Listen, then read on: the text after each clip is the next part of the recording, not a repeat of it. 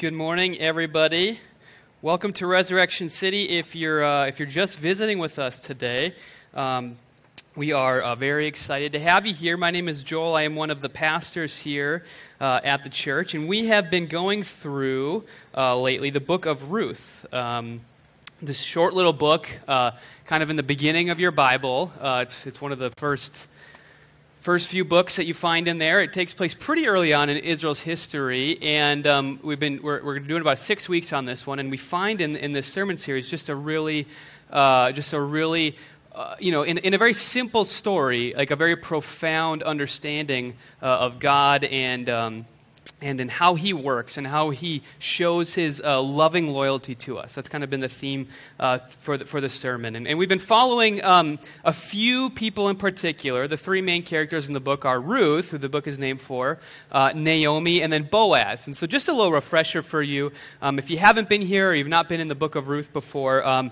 Ruth and Naomi, or Naomi is the wife of a, of a landowner in Israel. Um, because of a famine, they head to Moab. Uh, he ends up dying. Um, he has two sons um, who have uh, each have a wife um, who are from this nation that they moved to from Moab, and, and both of the sons die, and so all that's really left are Naomi, the mother, and then Ruth, who's one of uh, the wives of one of uh, uh, Naomi's sons. And so they end up coming back to Israel, and they're in, in trouble because um, they don't really have any way to, uh, to, to live for themselves, especially kind of living in a very uh, male centric uh, society that they did. And so they uh, go out and, they, and they're waiting for God to kind of show his, his, uh, his loving loyalty to them. And the book has, has, has seen that happen in small ways, uh, primarily through uh, Boaz, who is this, this rich, kind of well, well off landowner who, who uh, helps Ruth out by allowing her to glean in his field.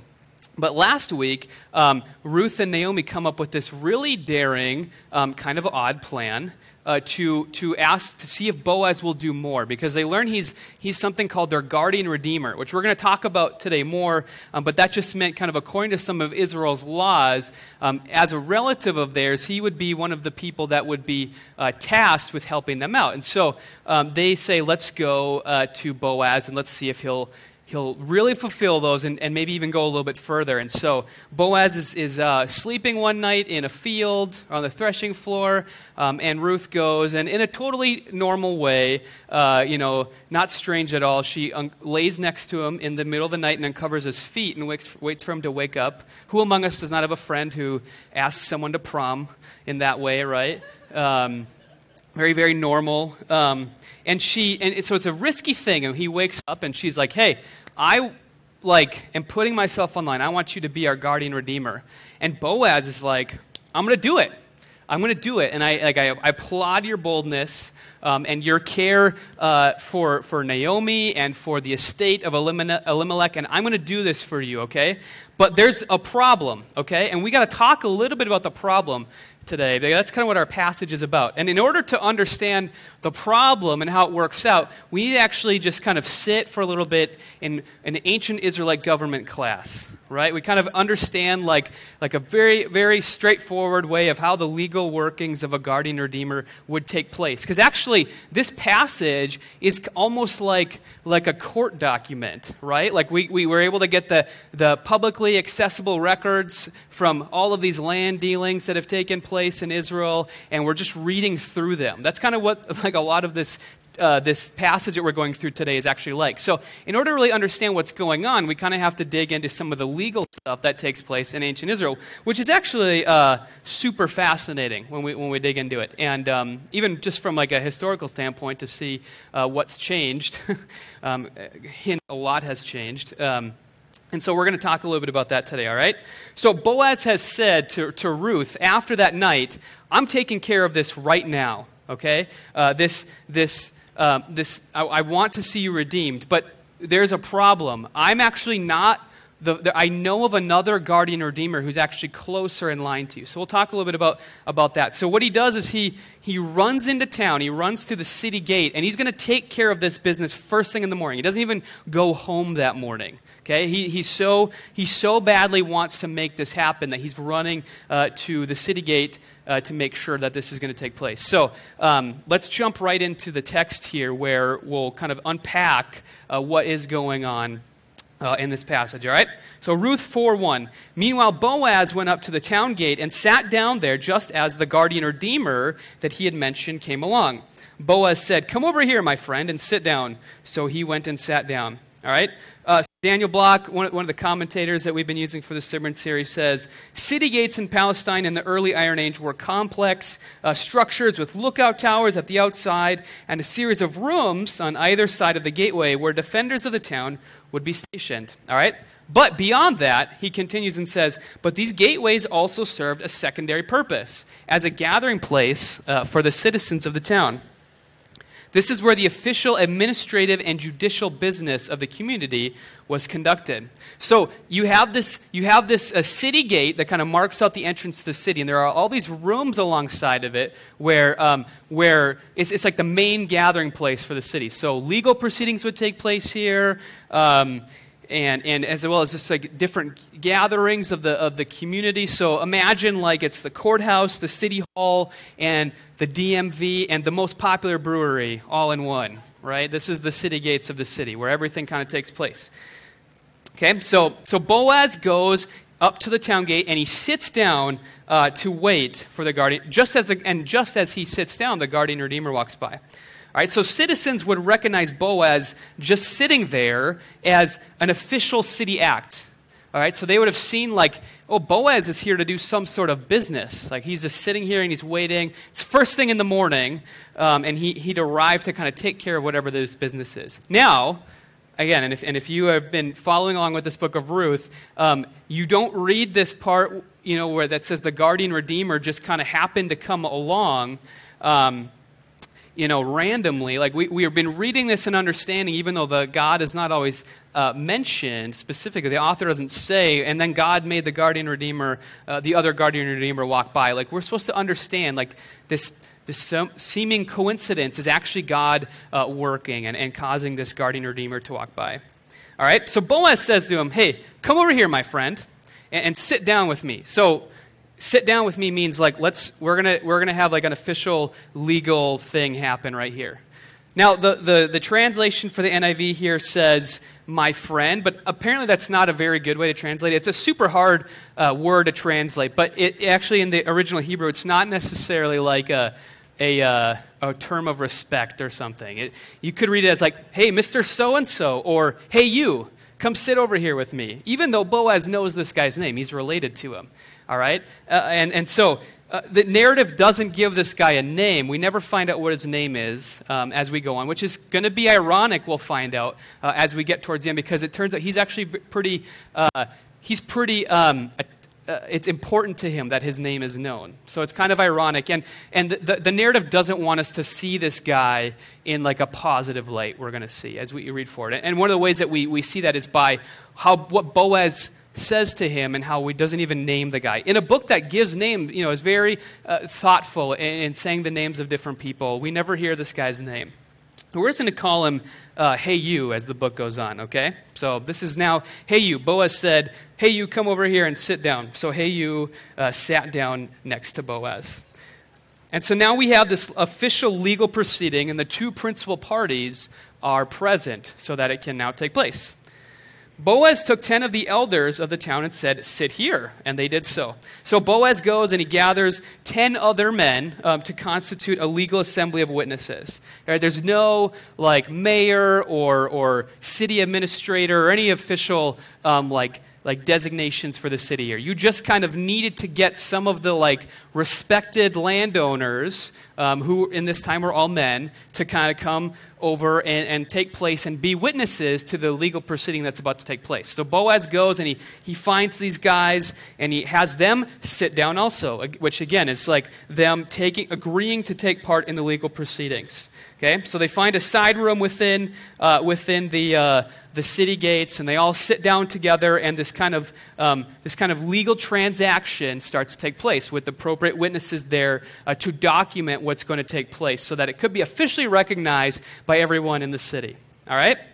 So, to understand what's going on, we have to understand how this legal redemption works. All right? So, um, let, let's just say you have a distressed person okay whatever it can be a lot of different things and, and the law of israel stipulates i think five different um, five different roles that the guardian redeemer um, is supposed to take place in. So you have a distressed person and then the nearest relative becomes your guardian rede- redeemer. And, and the law expects that person uh, to to come and help this distressed person out in whatever, whatever way that they whatever way that they need help in all right? Sometimes through the official uh, ways of, of guardian redeeming or sometimes in, in other ways which is what we'll see happen in this passage. But if the nearest relative is not able to do it for some reason then the burden of responsibility is passed on to the next relative and if not then the next relative and et cetera et cetera okay? If one ring can't help out then it moves forward so boaz is determined in the narrative here that you have Elimelech, this is Naomi's husband, and his estate are distressed. Then there's Hey You, okay, and then you have Boaz. He's on the outer ring. So legally, Boaz wants to, wants to, to be the guardian redeemer. He wants to see them redeemed, and, and re- redemption here is like a, a legal term in the way that the, that the passage uses it. Um, Boaz wants to see redemption happen, but legally he has to make sure that Hey You has an opportunity to be the redeemer first. Okay, so that's what he's doing. He's, he's going to alert Hey You uh, to the fact that this land uh, and estate of Elimelech needs to be redeemed. Now, we don't really figure out much about the land. This is kind of really one of the only times we talk about it. But um, we know that Elimelech and his family moved because of a famine to Moab. So they probably sold their land this land that they had that had been in their family for generations that is super important and kind of tied up with, with, with, with the family name. They had probably sold it, and there's a chance they even sold it to an outsider, right? This is kind of seen as like a shameful thing. All right, so, so um, for, for, for, for this to take place, like it's drawing attention to the fact that it might actually have been a shameful thing for Elimelech uh, to, to move over to Moab. Now, they had to do it, right, because of the famine. The, the, the, narrative has made that clear, but it might not have been looked on as a really, like, up and up act by Elimelech to do that, okay? All we know, though, about the land is this is even that speculation, but all we officially know about the land is that Boaz is alerting uh, his closer relative uh, of the opportunity to buy back this land. All right? Um, and he seems to have, have concluded, like, again, this is the first time the land has actually shown up in the passage. Naomi doesn't bring it up. Ruth never mentions the land um, when her and Boaz are hanging out on the threshing floor the night before. Um, and so this is, Boaz somehow figures out there's some land that needs to be redeemed here. But we're going to find out that the land is actually second, the secondary concern to Boaz. To everybody else, the land would have been a big deal. But to Boaz, he is more concerned with something else, and it has to do with something that will come with the land, which is Ruth and Naomi. He wants to see them cared for and wants to be able to make that happen. And we're going to find out he wants to marry Ruth. Like he actually wants to, to, to do that through marrying Ruth, okay? All right, let's get back into the passage. So then he said to the guardian redeemer, this is Boaz, Naomi, who has come back from Moab, is, uh, Moab, is selling the piece of land that belonged to our relative Elimelech. I thought I should bring the matter to your attention and suggest that you buy it in the presence of these seated here and in the presence of the elders of my people. Now, this is uh, another time where the translation is not helpful. Um, the word for sell, like Naomi is selling this land, is a Hebrew word makar, which usually does mean sell in like a legal setting, but can also mean like a, a giving away. Now, we, we know that women were not allowed to own property in this time. So for, it's, it's surprising to read that Naomi was selling this land. And what's more like, and like we said, they probably had to sell the land when they moved away. So um, what's more likely to be happening is, is Naomi is, is giving someone, is kind of setting in motion the, the legal uh, wheels that need to turn in order for someone else to go and buy back her land. But she kind of needs to give her express approval of it, it seems like, um, because she doesn't actually have the ability to sell the land and, like, doesn't own it in any real sense that, that we can understand, okay? So, and, and, as much as we hate that, right? Like, as much as we maybe don't like the idea that, that women couldn't have sold or owned property in that time, that's just the way it was. So, Boaz is taking, he's, he's, he's taking extra initiative to make sure that this takes place. Again, Naomi and Ruth don't set any of this in motion. Boaz kind of surmises it on his own and goes out and makes sure that's going to take place. Okay? And he's trying to, again, uh, get Hey You to kind of take his role as guardian redeemer and make this happen. If you will redeem it, do so. But if you will not, tell me, so I will know. For no one has the right to do it except you, and then I am the next in line. I will do it, Hey You said. So Boaz says, If you want to take up your duty as guardian redeemer, let me know, and let's make it official. Now, this is like a good opportunity, right? This is like a, a bunch of land that this guy is able to go out and, and purchase. And, like, that's, that's a good, you, know, you can use land for lots of different things, especially in an agrarian society like this. Like, having more land would be super helpful. And so, Hey You is like, yeah, for sure. Like, that sounds like a good idea to me. I, I will go in and take care of that. Now, if Ruth is watching, we don't know that she is, but there's a decent chance that Ruth is, is kind of is watching from somewhere and trying to kind of keep an eye on the proceedings because she, you know, has a, obviously a vested interest in what's going to happen here. You can imagine that her heart might sink here because she's like, oh man, I don't even know Hey You, and his name's Hey You right? Like, I don't want him to be the one to redeem the land and, and to be the one to, to help us out and to maybe even marry me. I want it to be Boaz. We, we have seen what type of guy Boaz is throughout the book of Ruth so far, and you can imagine that that is her hope, is that Boaz will be the one to do it because of how he's treated her and Naomi uh, and, and what it would mean for her to be able to, to get married to this guy and to, to have him be the one to redeem her. All right? Now, we also are perhaps wondering Boaz has not mentioned something important here, too, right? You, you notice, like, Boaz has, has not talked about Ruth yet. He's just talked about the land. Well, now after, the, after Hey You has said, I'm going to do this, Boaz does bring it up. He said, he's, it's kind of like a, oh yeah, one more thing. One more thing for you, Hey You. Then Boaz said, On the day that you buy the land, from Naomi, you also acquire Ruth the Moabite, the dead man's widow, in order to maintain the name of the dead with his property. Okay? So now, like I said, acquiring the land was a good prospect. All right? And, and it, was, and it was what it would have made Hey You feel like a good dude because he was doing what he was legally supposed to do. All right? So you kind of get the double benefit of like feeling like a good guy and getting some land. It's kind of like a you know, like a no lose deal, no lose operation. But when he finds out uh, that, that Ruth is a part of it, we're going to see that he, he, he might change his mind when he finds out. Now, just to dig into this, like, um, this is a technical point, but it actually ends up being kind of important. So, from what we know about the, the guardian redeemer's role, and I talked about this a few weeks ago, but there were five official roles that the guardian redeemer is supposed to, to fill out, based on what we know from other passages in Scripture that kind of detail uh, the, the law. All right? None of them include marrying the widow of a deceased relative. There are laws that, that are take place and are kind of a part of, of other uh, what are called levirate laws that do talk about that.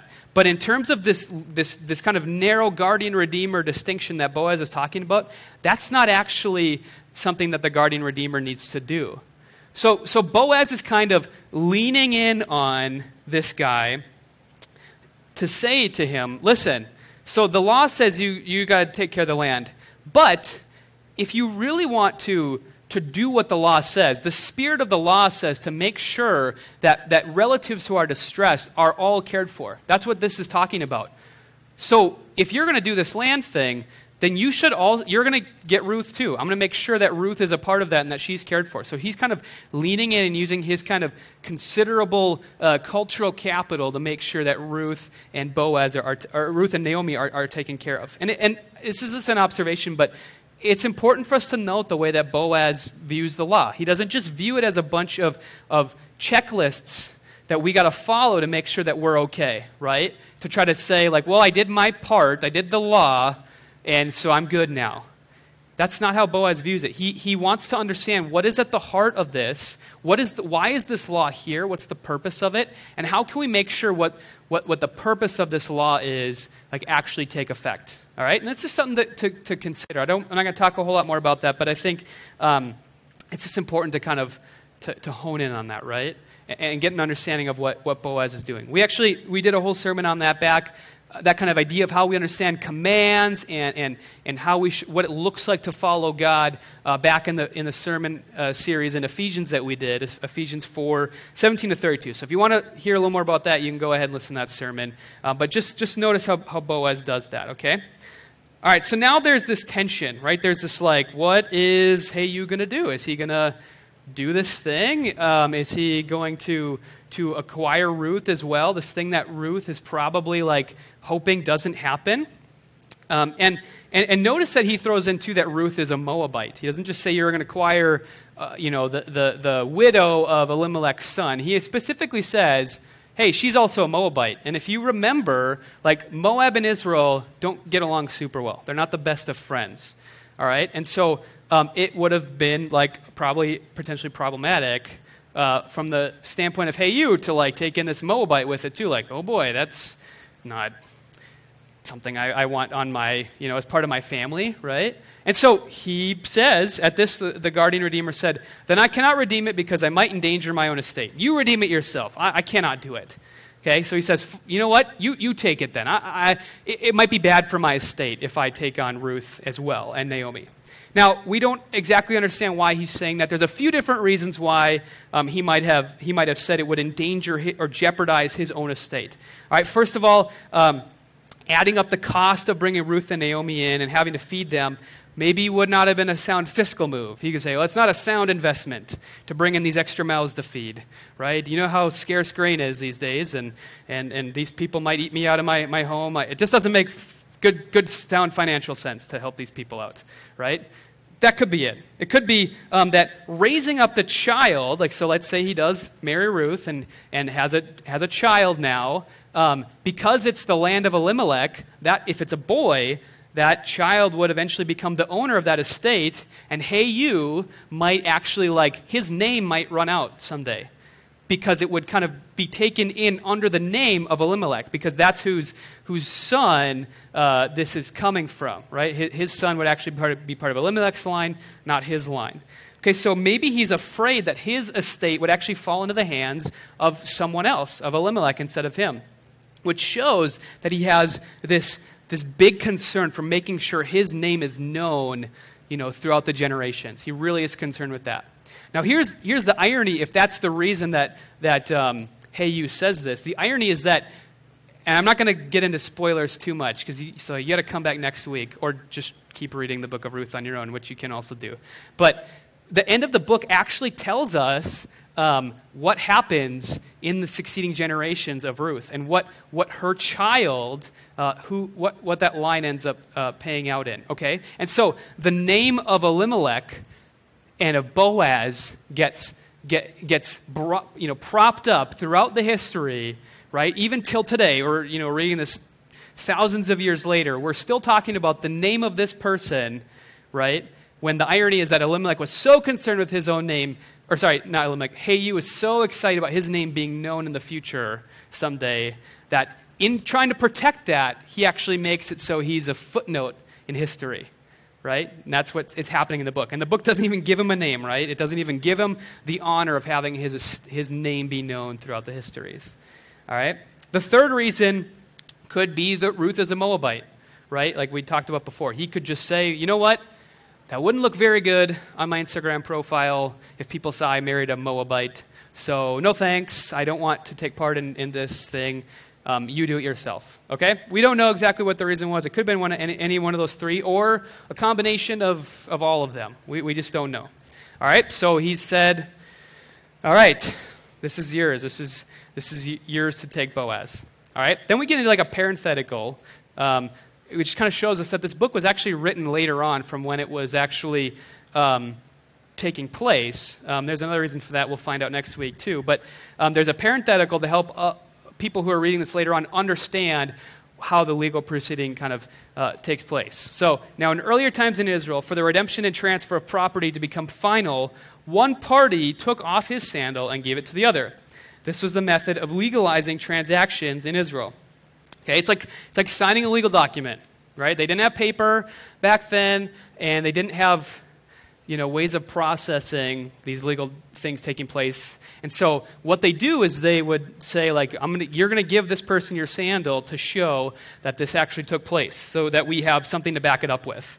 That way, if, if one party could produce the sandal, if the other party goes back on the deal, you know, if, if you know, a few days later, they go up and he's like, hey, so you bought this land or you, you made this, this deal with me. And they're like, I don't know what you're talking about, man. Uh, that did not happen. I definitely remember it differently than you do. And they could pull the sandal and say, Well, why do I have this then? Right? I have your sandal. This means something took place.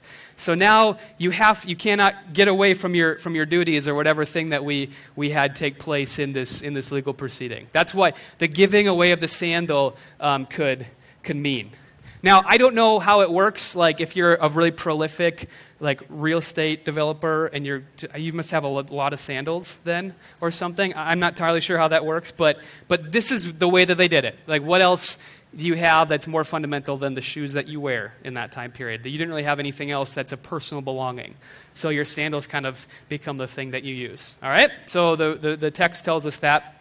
And it moves on to verse 8 and 9. So the guardian redeemer said to Boaz, You buy it yourself. And he removed his sandal. Then Boaz announced to the elders and all the people, Today you are witnesses that I have bought from Naomi all the property of Elimelech, Kilion, and Mahlon. These are the sons of Elimelech, Kilion and, and Mahlon. Okay? Um, now, again, um, the NIV here is probably misleading and not quite translated correctly. Boaz is not buying this from Naomi he's probably won the right to go and negotiate with whoever does own this land and to make sure that he gets to go buy it. Okay, so before you were able to do that, you had to kind of acquire the right to be the guardian redeemer, right? You have to kind of uh, acquire that legal status for yourself before you can go out and do it. So now he's won the right to go redeem the land, but he still has to go and negotiate a deal, presumably with whoever owns this land on behalf of Naomi.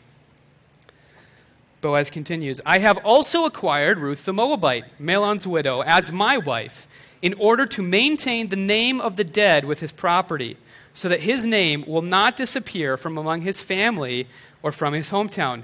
Today you are witnesses. Okay, and now we see what is what Boaz really cares about here. He, the land is not super important to him. We know he's well off. Uh, we know he has plenty of land. Um, he's not worried about his own estate. That's why he's able to be so generous with Ruth earlier in the book. For him, he wants to acquire Ruth as his own way, his, as his own wife, so that he can maintain the name of the dead with his property. He doesn't want Elimelech's name to disappear. He wants that to continue on through children, and he wants to be with Ruth. We know how, uh, how highly he views Ruth from how he's talked about her earlier in the book. So this is, this is Boaz's end. This is what he desires. He doesn't care about the land like everybody else would have. He cares about helping Ruth out, about marrying her, and making sure Elimelech's line continues on. Then all the elders and all the people at the gate said, We are witnesses. May the Lord make the woman who is coming into your home like Rachel and Leah, who together built up the family of Israel. May you have standing in Ephrathah and be famous in Bethlehem. Through the offspring the Lord gives you by this young woman, may your family be like that of Perez, whom Tamar bore to Judah. So the, the, the, witnesses, remember these guys have been sitting around kind of watching all of this, and, and, and they're going to say, yes, we are witnesses, and that kind of concludes the legal proceeding. And they kind of offer a blessing. They see what Boaz is doing, and they're like, this is great. We're, we are hopeful, we are praying that, that, that, that God would make Ruth like Rachel and Leah, or like uh, Perez, um, or sorry, like Tamar. Um, they're hoping that, that God blesses Boaz with, with a son.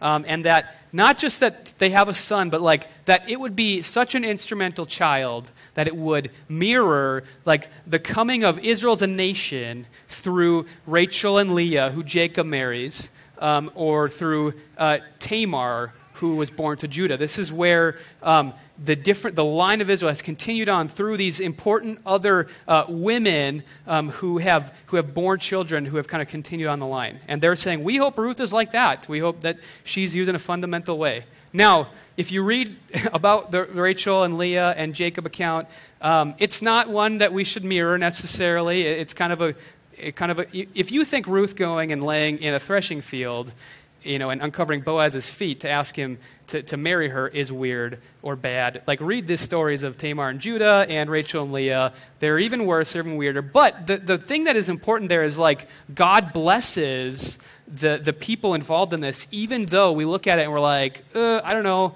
if that was the right way to do it or if that makes sense, right? God still blesses um, the actions of these people in, in major ways. And we're going to find out, again, I keep hinting at this next week, that God is in fact going to bless uh, this woman, Ruth, and this man, Boaz, in how their lineage plays out. Okay, we will, we will see that that takes place, that these, these elders who are wishing this end up being uh, prophetic in a way.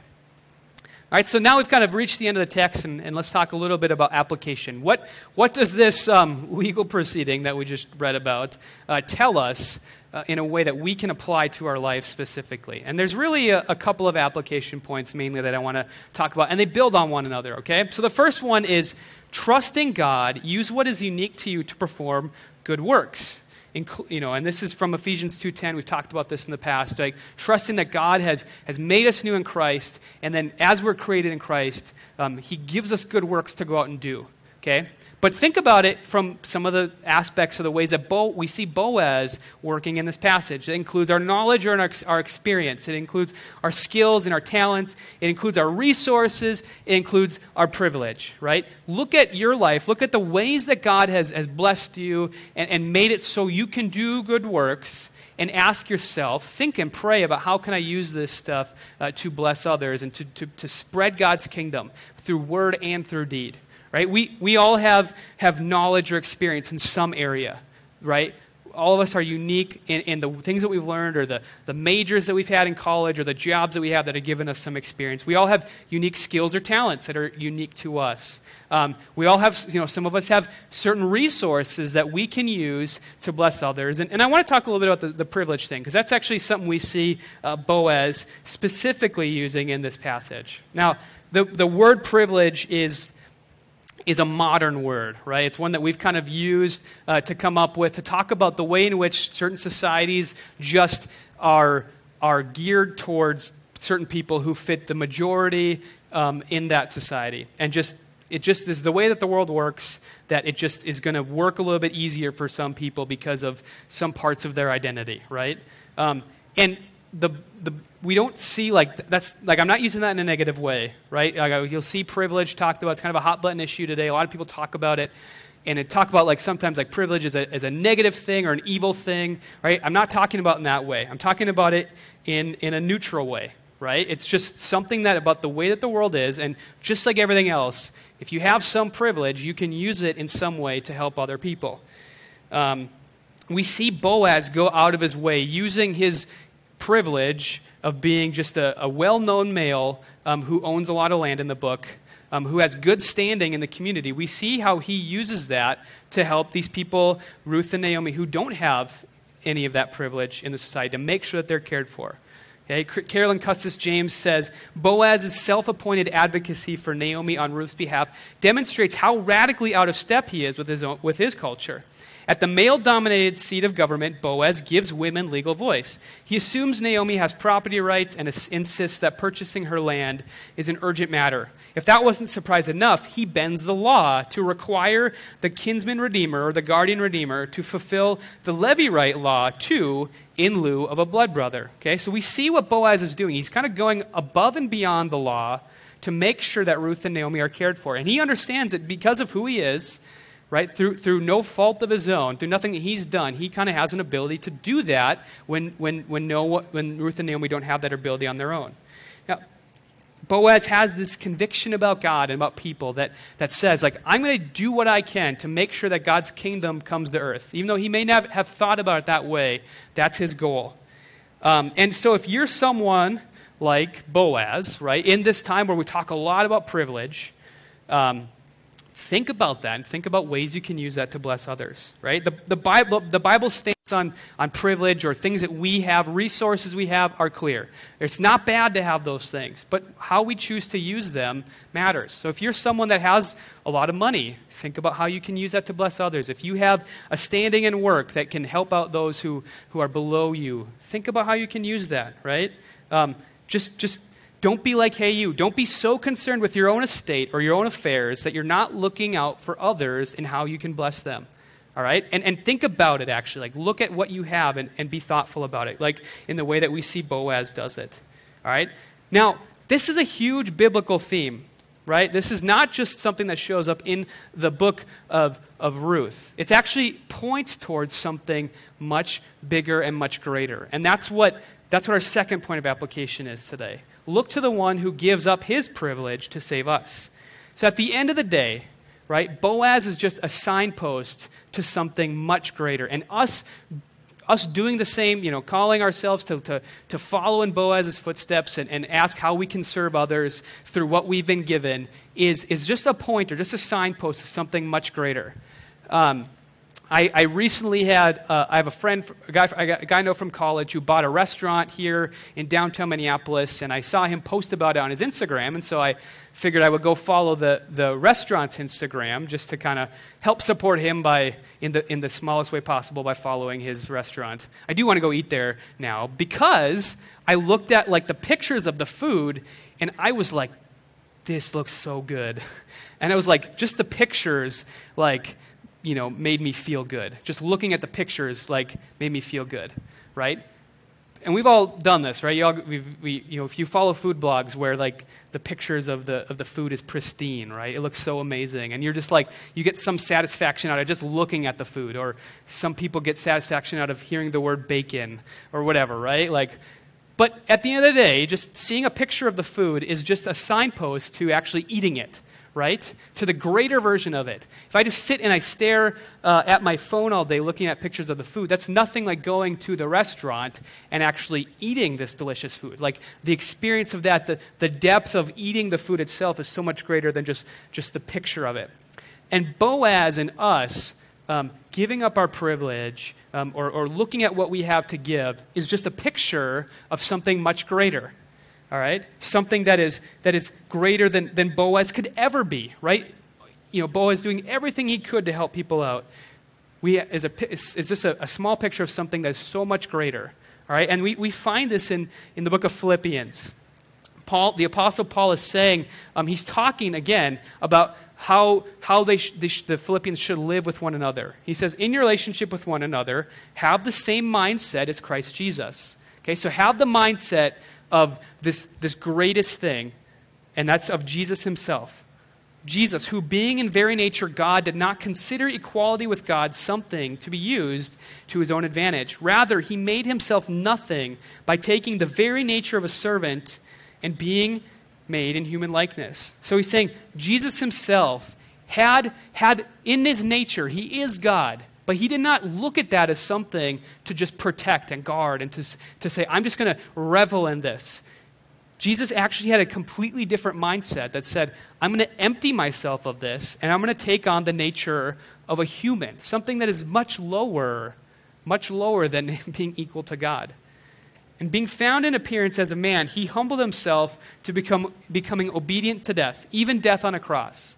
Okay, so he didn't just become a man for us, he was obedient to God on our behalf to go to death, and not just death, right? Not just to go and grow old and then die someday peacefully in a bed, but to be crucified on a cross in this most shameful way uh, of, of killing somebody in that, in that time period, right? This is what Jesus did with his privilege, with his status, with what he had on our behalf. And, and in him doing that, he makes it possible for us to be people who, instead of using privilege or, or, using what we have in, in looking out for ourselves in the way that Hey You does, he makes it possible for us uh, to be forgiven of sin, to, to, to be forgiven of all the times that we do look to ourselves over others, to, to, to, and to make it so that we are able uh, to to go out and be people like him, to have that same mindset as Christ. He wipes away the guilt of our sin and sets us free from it. He makes it so that we're able to use any privilege or resources or knowledge or talent that we have in a Christ like way. And in doing so, right, as he, as he does that at an individual level for all, all these people throughout the centuries, he, he is making it so that the negative effects of, of power and privilege, right? The, things, the reason we look at words like that and we, we think that they're bad is because we've seen them misused so many times, right? Jesus comes and makes it possible for us to use those things for good, even though we have even though we have seen them used for evil in so many ways. And, and, and just like Boaz takes action to make someone's past not be held against them and, to, and redeem them, like he does for Ruth and Naomi, he redeems the place that they live, right, the land that they live on, and he makes them heirs with him of this whole estate. Jesus does the same thing for us. He redeems us, right? He doesn't count our sin against us.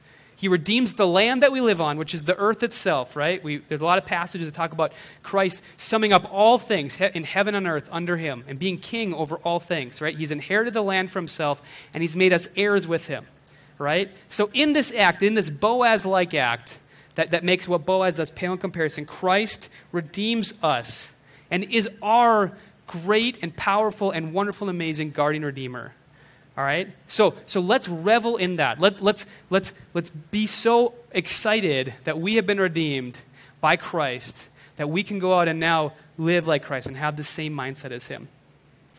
Every, every Sunday, we, because we think that this act of Christ on the cross, of Him uh, emptying Himself, humbling Himself, becoming obedient to death on a cross, is at the very center of what we believe and, and, and inspires everything that we do, we, we remind ourselves of it by taking communion every single Sunday. Um, and so um, I'm going to invite you up. The worship team is going to come up. Um, we're going to enter into a time of worship as we, as we worship the God um, who, who has done this on our behalf. And we're going to remember his sacrifice on the cross for us through taking communion. If you're just visiting with us this Sunday, feel free to come on up. We just ask that you are a follower of Jesus. Um, I'll come up and, and I'll, uh, just right up at the front here, there's a piece of bread you can tear off and, and some, some juice um, during the worship time. So if you would join me in prayer, we will, we will then enter into that time. God, uh, we thank you that, that you did not consider uh, equality with, with, the Godhead being something to, to attain and to guard and to hold on to, Lord, and to not use for our benefit, but instead you empty yourself of it and you give yourself up for us on a cross, Lord. I pray that we would be uh, people who, who are gripped by that, Lord, that that is at, at the very center of our identity, to know that we are people that have been redeemed by, by the greater guardian redeemer um, and, and who are people who then seek to live that out in all sorts of, of small ways, but Lord, ways that are important, God. Help us to see those things. Help us to know the ways that we can have the mindset of Christ in our own day to day lives. Lord, give us wisdom through your Holy Spirit to see those things and then, and then spur us on to do that. We pray this in, in the name of Jesus, who, who is above all names. Amen.